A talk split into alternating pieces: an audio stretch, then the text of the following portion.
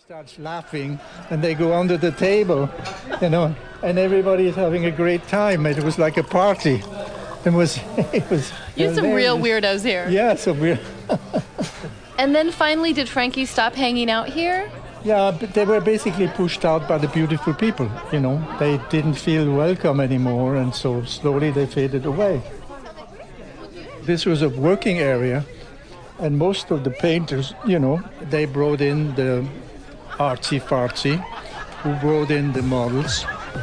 We had Andy Warhol, obviously, or Rauschenberg, and all of a sudden it became sort of an in place without even knowing how and why, you know. And then Mick Jagger came in a lot. What was the story with Jagger Oh, Mick? used to go in the kitchen and cook. What would he like to have here? I think everybody came for the steak au poivre at the time, you know, that was the big thing, the steak au poivre. So Mick in the 70s, which is like a really cool Mick. Yeah, Mick would come in with Jerry Hall, right. and then you would have uh, Everybody. Dustin Hoffman used to come in a lot. Um, Van Bulow, you remember Van Bulow? uh, yes, of the one accused of murdering his wife. Exactly. But he- Sonny, his wife Sonny. Yeah, he used to sit at the table right there in front of the bar. Who did the um, the paintings above the bar? The painting here, right? Oh, the oh the reclining nude woman. Right. I, I didn't ask about that, but I would love to know because I love her. Yes, it's uh, it's Sarah Ferguson. How do you spell the first name? It's the prince, the royal family of England. You know, how- she's married to Sarah- Prince Andrew. Sarah Ferguson did. It's her on the couch, Yeah. or she did the painting. No, it's her. It's her. That is Sarah freaking Yeah. Ferguson on the couch. To s- call that a large painting would be an understatement. It's like the size of you know Wyoming. You can see everything but her face. Hedonism has always been a big part of Serge's life. As a young man, he landed in the hospital with a case of tuberculosis and, like out of a dream, was healed with rich food and sex. My bedmate in the room was screwing one of the nurses. She would come. The, the nurses lived upstairs, and every night after night out, you know, I mean, lights out at nine o'clock, he would go upstairs and and spend the night with her and come down in the morning. So he, intro- he introduced me to her girlfriend. She became my girlfriend.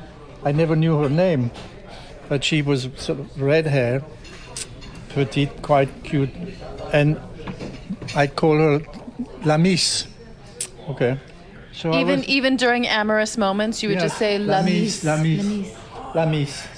La Miss means also dear, I guess, you know. And at the same time, I had three girlfriends on the outside because it was the Algerian war. Most of the men were in Algeria. Sometimes I would escape during the night and I had a motorbike and I would drive to see her, screw the whole night long, go back to the to the hospital in the morning and sleep the whole day and having champagne and foie gras. What's the French word for horny? What's the French word for honey? There's probably like 2,700, but That's a good question, horny. Euh, Cham, écoute, j'ai besoin d'une d'une traduction. Traduction à la quoi Ah, non, tu sais ce que c'est horny? Horny, euh, Excité excité. Oui. Excité. Excité. Excité Je en sais. chaleur. En chaleur. En chaleur. chaleur, c'est l'exact, Oh yeah, euh, ok. Yeah. En chaleur. En chaleur. ons ons En chal- chaleur. En Ons chaleur. chaleur. Yeah. I, I have to really try that out in my mouth. you grew up Catholic, and and hello, I Yeah, grew up I know. Catholic too. Yeah. You guys had a different brand of Catholic because we were dipped in so much guilt and shame. Yeah. we didn't know which end was up. We felt guilty when we had sex with ourselves, never mind a boy or a Yeah, girl. Yeah, yeah, yeah. yeah.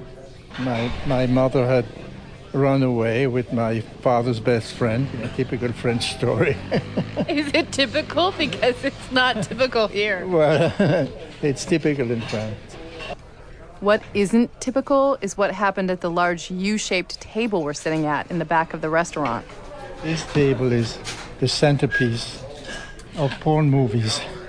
Now, how, what, oh, you mean you mean a certain? Um, can you? Uh, Well, do you- what do you know? I had a- an Israeli friend who was a filmmaker, Joseph Davidovich, and he did a, an X-rated film.